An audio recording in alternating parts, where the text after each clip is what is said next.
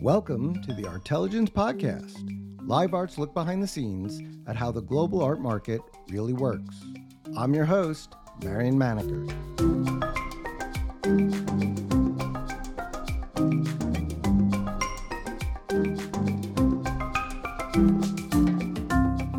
This podcast is brought to you by Live Art, the global art marketplace that puts you in control. Download the Live Art app to get all of the most relevant art market information, as well as access to exclusive private sales. Or visit us at liveart.io.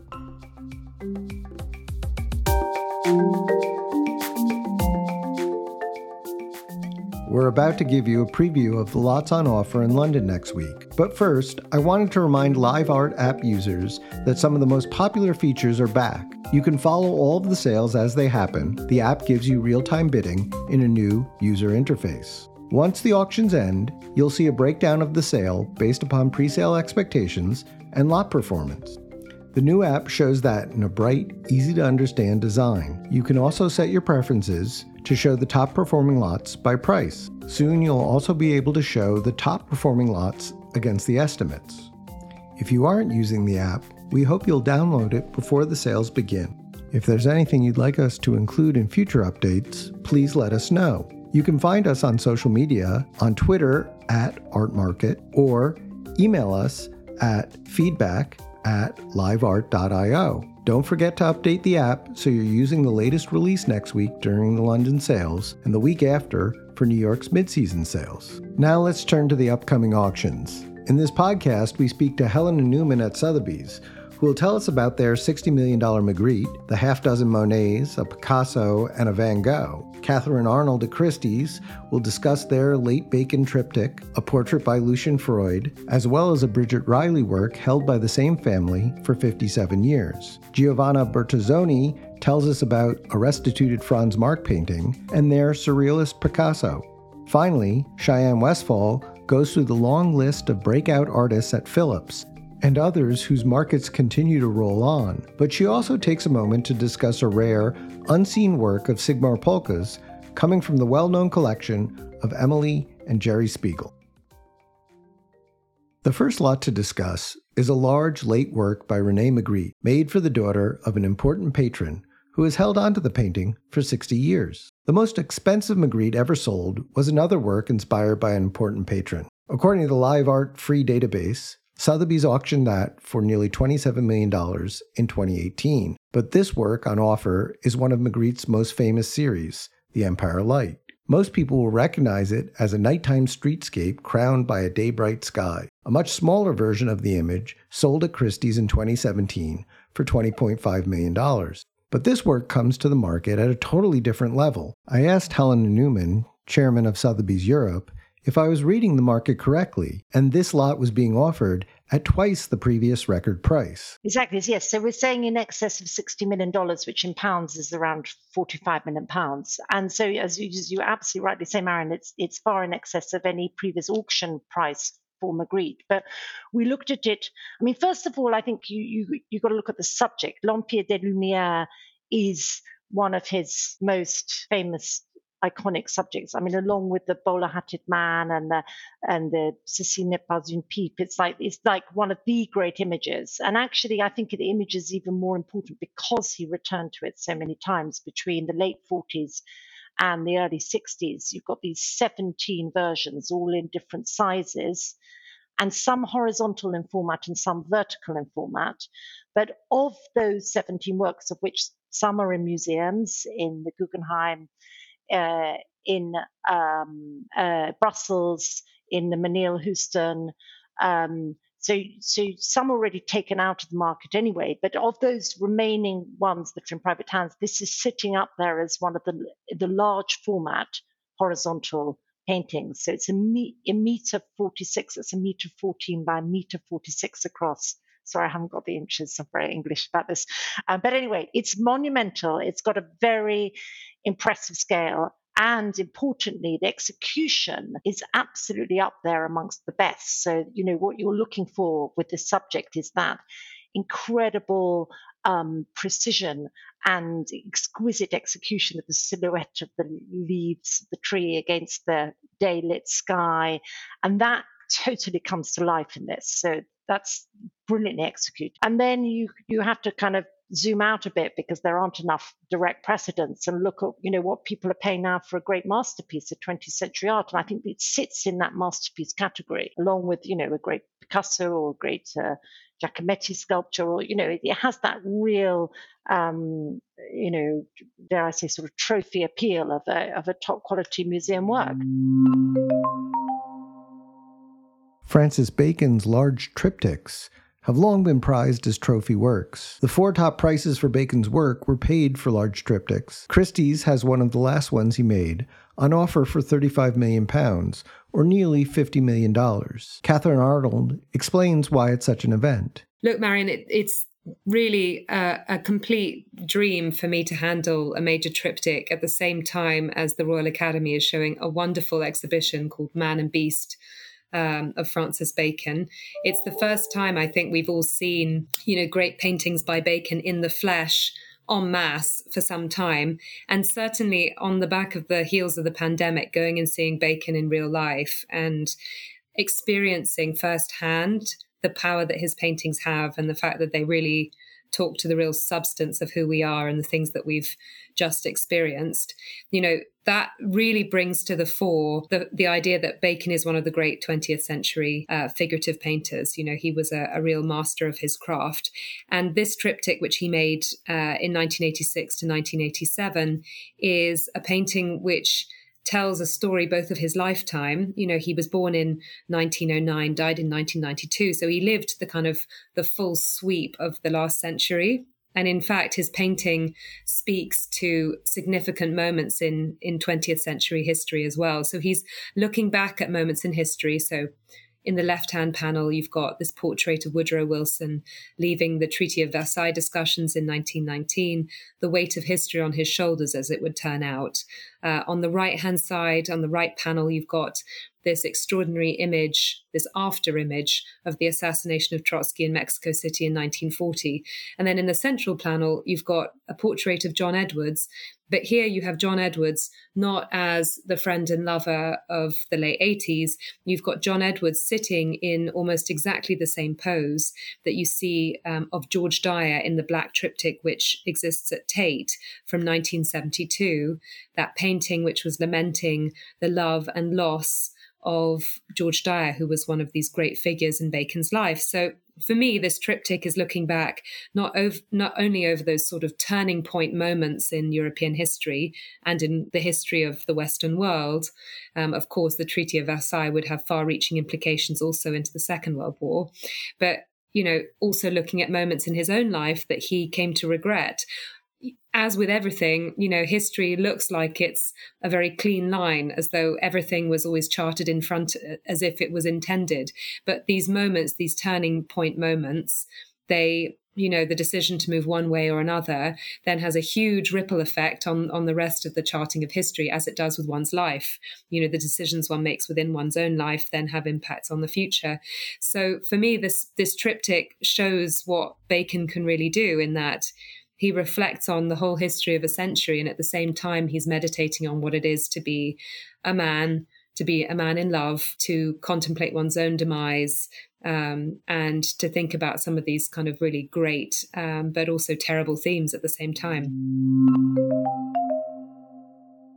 one of the terrible things of the 20th century was the death and dislocation caused by both world wars. Franz Marc, the groundbreaking German painter, was killed during World War I, cutting short a promising life. His work, The Foxes, was later sold by a German Jewish family fleeing the Nazis. The painting was recently restituted from a museum in the city of Dusseldorf. Christie's is offering the work with a whisper number of 35 million pounds, or nearly $50 million. At that price, the painting would double the previous record price for a Marc, set in 2008. Giovanna Bertazzoni, co chair of Christie's Impressionist and Modern Art Department, explains why. So, the Marc is exceptional. It's a very exciting moment. Um, it, it's very moving. I don't know if you had the opportunity to see it, but it's uh, it's in person is incredibly moving. uh, you really have this sense of tenderness and uh, coyness and um, shyness of, of, the, of these animals control they're very um, controlled within this vortex of futurist lines. Um, and, and, and that is incredible. The contrast between the uh, cubo-futurism of the revolutionary formal story uh, on one side and on the other um, the, the, real uh, animal um, touch uh, and human touch because I think there is something of a self self portrait there, um, and I think there is something of Marc there, and and the mixing of the two make it an incredible uh, pic- picture. So I am um, I think that people will be touched by it. Um, it's it's a masterpiece of, masterpiece of modernism, uh, undoubtedly. Um, as such, I don't think it will be interesting only for people who are interested in German expressionism or Blaue Reiter. I think it will be interested, uh, interesting for people in general who are looking for the best of modernism. Um, and they understand how rare um, this work is. Basically, this is it. This is the opportunity to have a fantastic Marc. There aren't others. Claude Monet's work is an important driver of the entire art market. Over the last five years, $1.1 billion worth of Monet's work was sold at auction. That number would have surely been closer to 1.3 billion had the pandemic not curtailed 2020 auction sales. The peak year for Monet was 2018 when $352 million worth of work was auctioned. 2019 was a close second with 296 million, and last year there was $274 million in Monet sales. Next week, Sotheby's has six works on offer Here's Helena Newman again to explain. Five Monets, all coming from one American private collection. They they they're, they're, rather wonderful actually as a group because they kind of chart the the the progress of Monet towards abstraction. They're all pre 1890s. So the earliest is like mid 1870s. That's a small still life and then it goes right through to a, a, version of his haystack paintings, which is called got this very poetic title. It's called Les Demoiselles de Giverny. Apparently, that's what the French uh, called those kind of loose haystacks or grain stacks that you saw in, in rural France. So they're not as tightly packed as the kind of the, the haystacks that we know from the famous uh, series that uh, Monet painted, of which we sold the record um, painting, but they're kind of lucid. They look a bit like a woman in a traditional crinoline skirt, hence the name. So that's the that's the that's one of the top works in that group of five. Um, for, and then together with that, there's actually another very lovely painting by Monet in this group, which is chrysanthemums, and a, it is just the close up of the flowers. There's no surrounding uh, uh, anchor. It's just right zoomed in on the flowers. Very, very effective. Clearly shows the influence of Japanese, which Monet obviously was exposed to in Paris, like so many of those artists.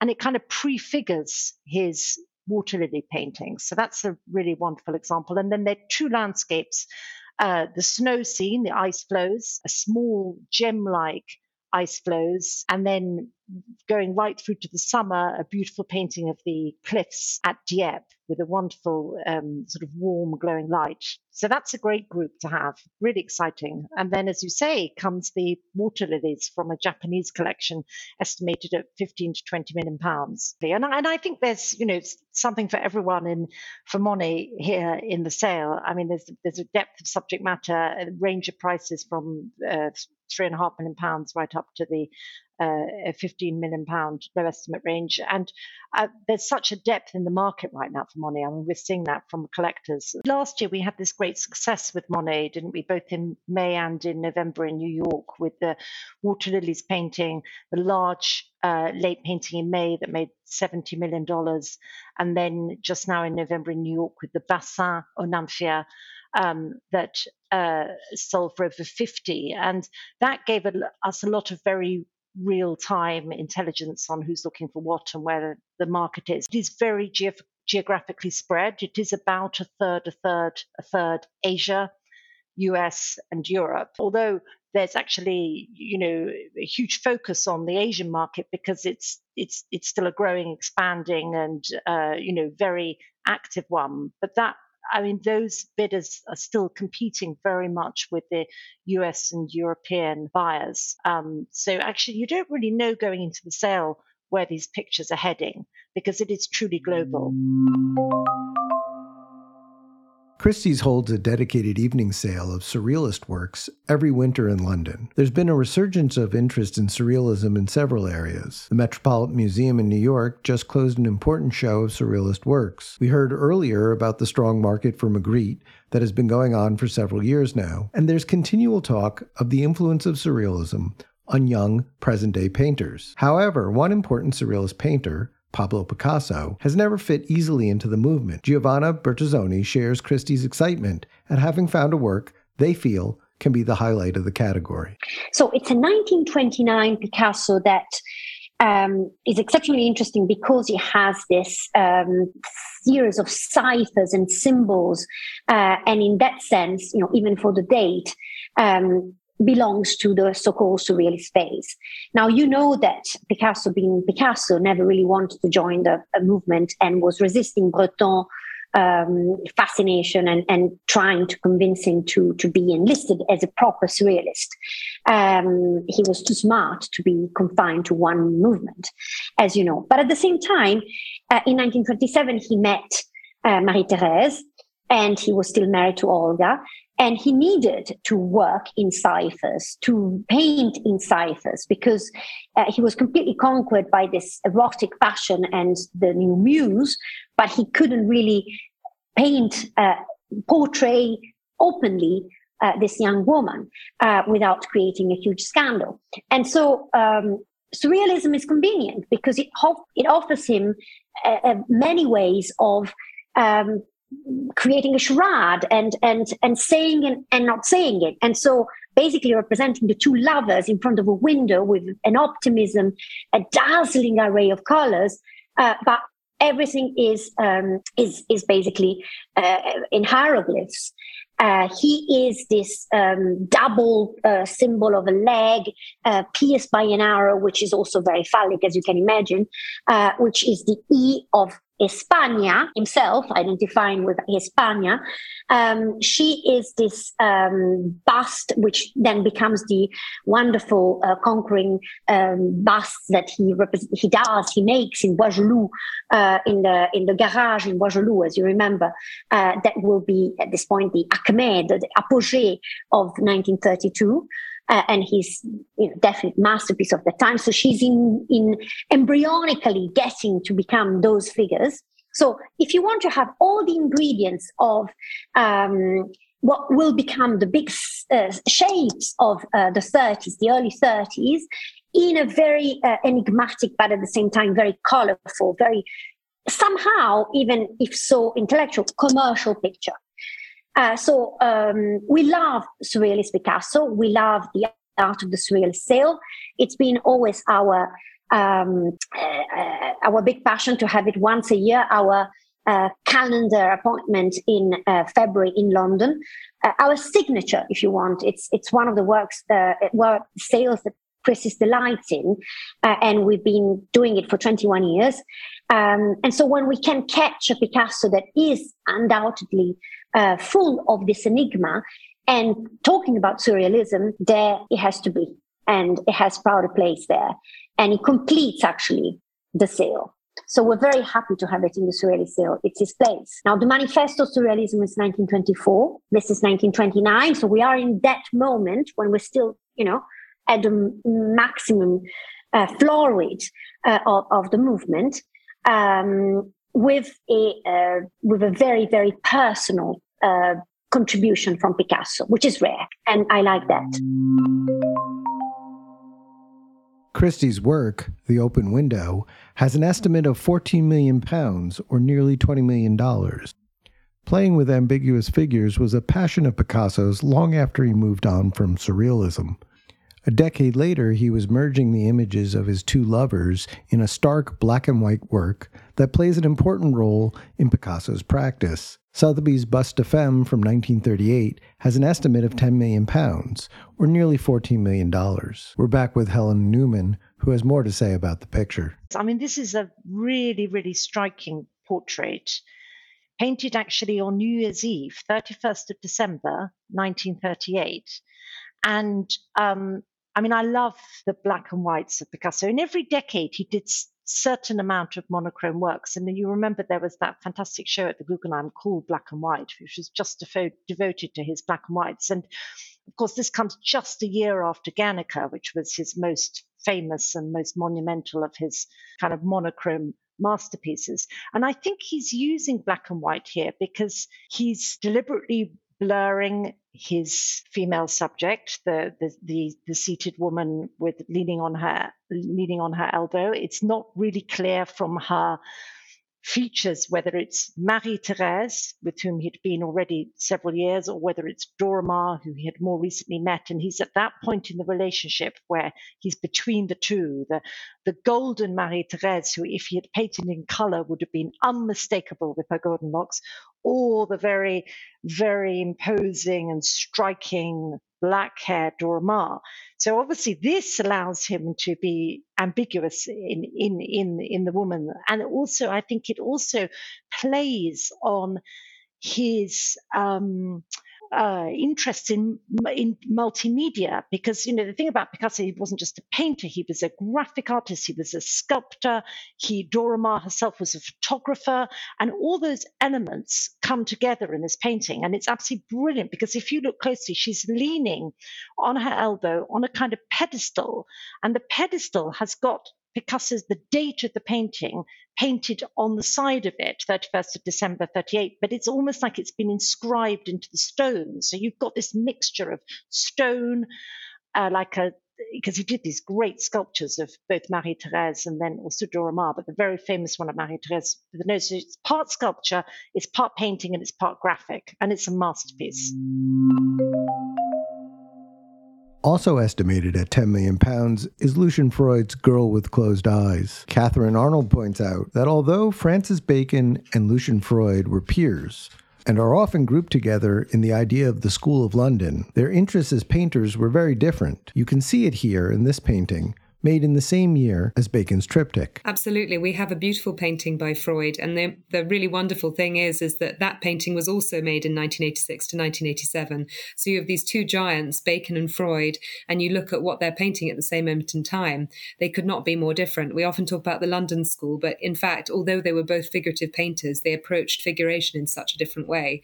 Um, Bacon's very existential and Freud's painting the people who were closest to him, you know, his friends and his family, unlike Bacon, who only painted from source images, Freud sits in front of that subject and paints them from life. And here he's painting the figure of Janie Longman.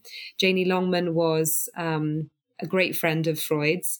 Uh, Janie says that when she was sitting for Freud, they laughed together a huge amount. And I think you get that real sense in this painting, Girl with Closed Eyes, because there is no tension in the way that she's depicted.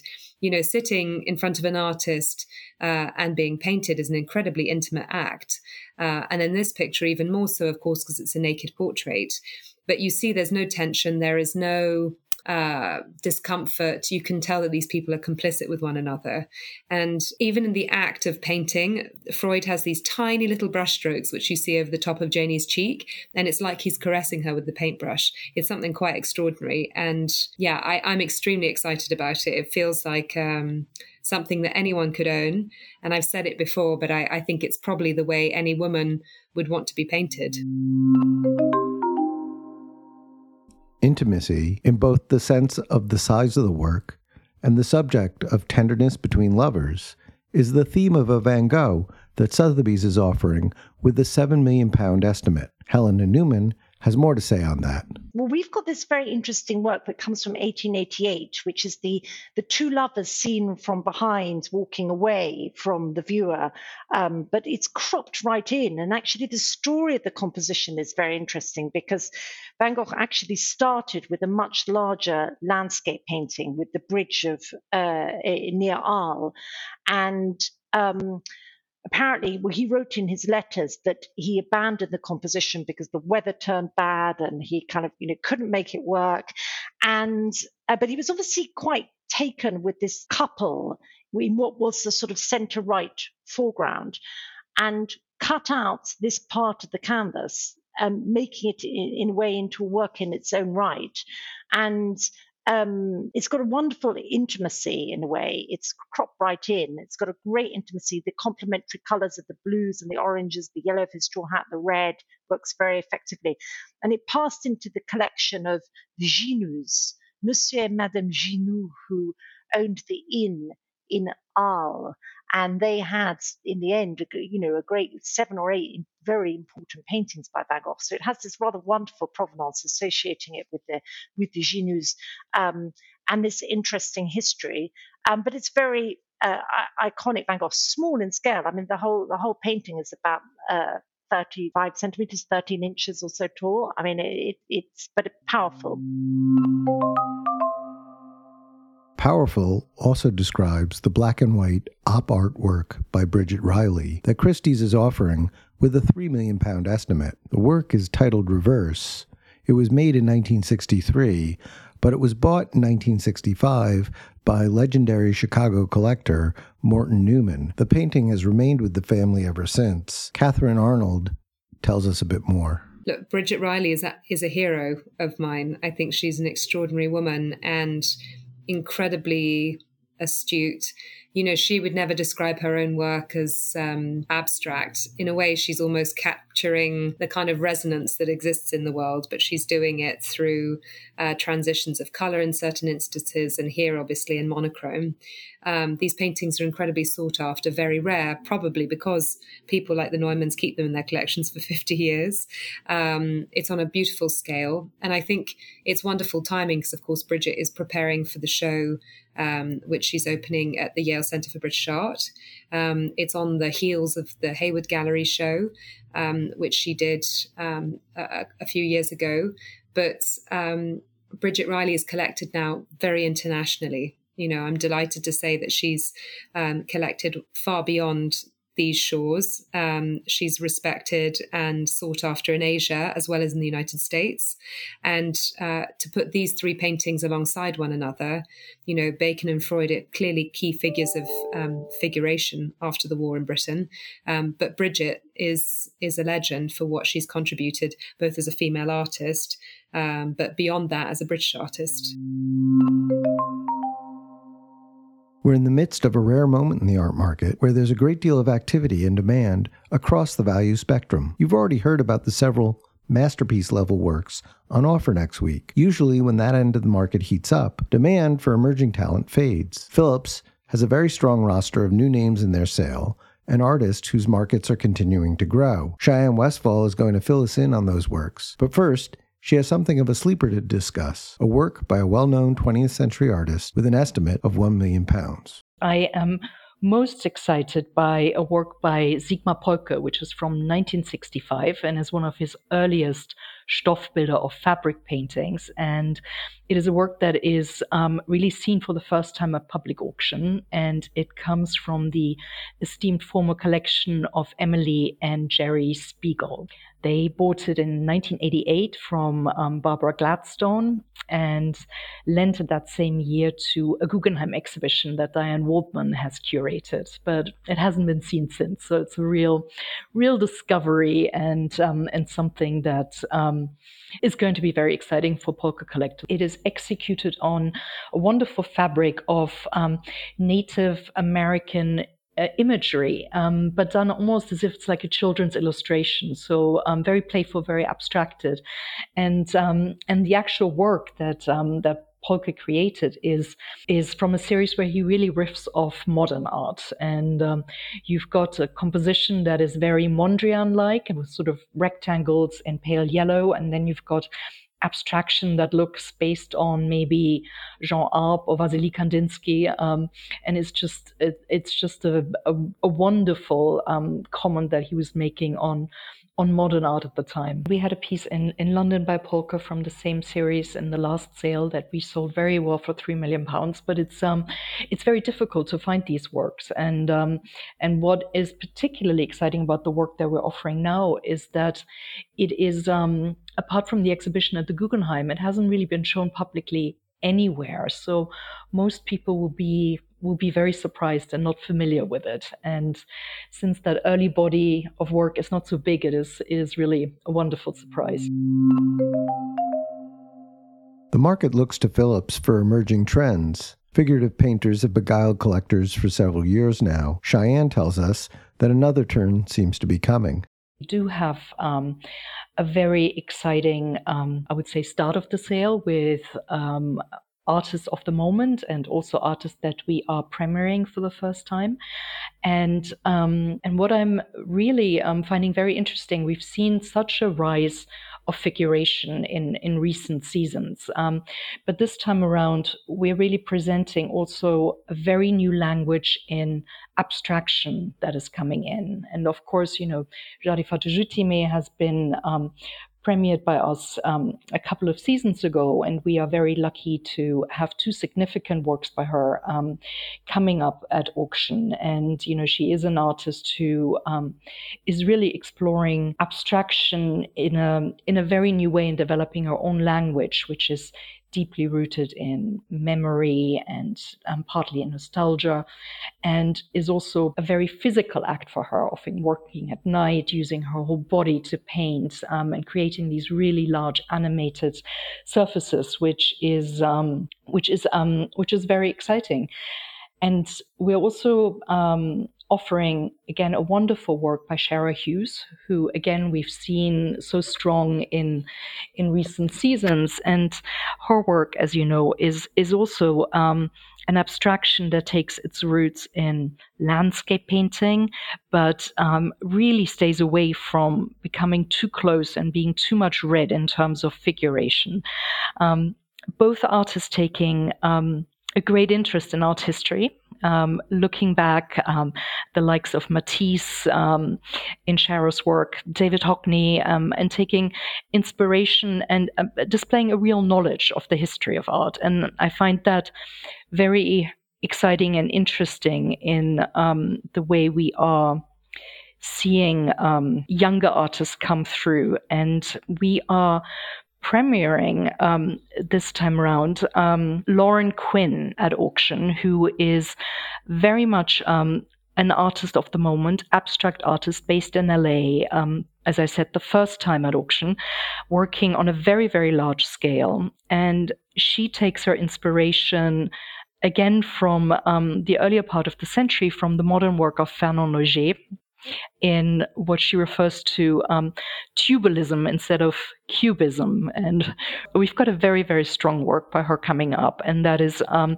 is opening the sale for us and it's estimated at 30 to 40,000 pounds so watch the space. You know that's what we do very well here at Phillips the other artist that we're premiering is um, Doron Langberg um, the Israeli born Brooklyn based artist who had his um, first London major show at Victoria Miro recently. And um, we're selling a work of an artist friend of his called Amy in her studio, which is a very intimate um, portrait um, of his work that is is is sort of slightly outside of his um, strong interest in representing um, queerness, his exploration of queer intimacy, of queer sexuality. This work is slightly more recent and is more filtering into the intimacy of friendship and um, and a very close artist link. So that will be the other debut at auction at Phillips um, coming up, um, also at um, thirty to fifty thousand pounds. And this sale, we are we are building on um, record prices that we've set last season. We're going to be having a large scale work by Emily Mae Smith uh, called Raft of the Siren Sea. Um, we're also having a work by Serge Atukwe Clottey, who um, we set a London record for in October. So very much continuing that narrative. That's all we have time for in this preview. There really is so much more interesting art in these sales than we can cover here. I do hope you'll spend some time with each of the auction house's catalogs. I also want to thank Helena, Giovanna, Catherine, and Cheyenne for the generosity in devoting the time to talking us through the few artists we were able to cover here. Finally, please download the LiveArt app or refresh and update the app if you're using it. You'll get the most out of the London sales if you do.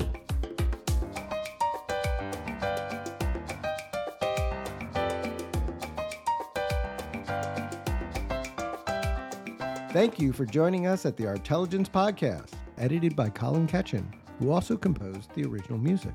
For more episodes, listen on Apple Podcasts, Spotify, SoundCloud, or wherever you get your podcasts. And don't forget to download the LiveArt app or visit us at liveart.io. Please join us for the next episode of the Artelligence Podcast. We're looking forward to it.